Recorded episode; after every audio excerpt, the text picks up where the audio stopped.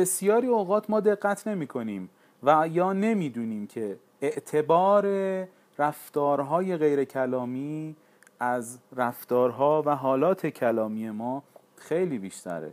زمانی که شما طرف مقابل رو به عنوان مخاطب مذاکره شونده خودتون انتخاب کردید و با اون دارید مذاکره می‌کنید باید آگاهی داشته باشید که اون فرد و اون شخص مذاکره شونده ذهنش مشغول رفتارها و حالات غیر کلامی شما نباشه. لذا من شما رو متوجه یک کلمه مهم می‌کنم.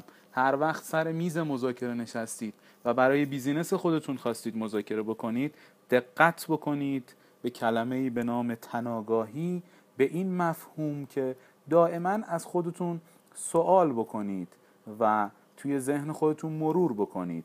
که الان چه حالتی به خودم گرفتم؟ آیا مفهوم به خصوصی داره؟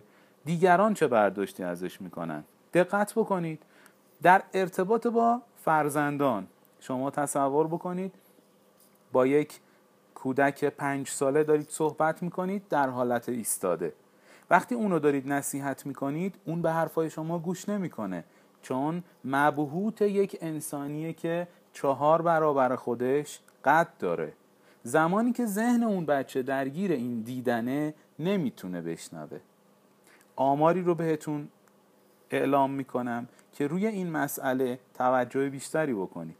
87 درصد اطلاعات از طریق چشم 9 درصد گوش و 4 درصد سایر حواسه. پس دقت بکنید افراد به اونچه که می‌بینند بیشتر از اون چیزی که میشنوند اعتبار میدن. اعتبار علائم غیر کلامی پنج برابر علائم گفتاریه. و باید دقت بکنید چون رفتارهای غیر کلامی حاصل احساسات درونی ماست عموما توسط طرف مقابل باور میشه.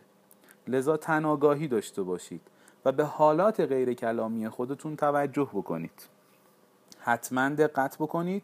زمانی که نشستید یا ایستادید برای مذاکره فرمی بسته دستانی قفل شده نگاهی خیره تبسم هایی که حاکی از تمسخره و تحقیر درش هست نداشته باشید. بسیاری از مذاکراتی که من در اونها در اون تیم مذاکره حضور داشتم به خاطر همین ریز رفتارهای غیر کلامی به شکست خورده.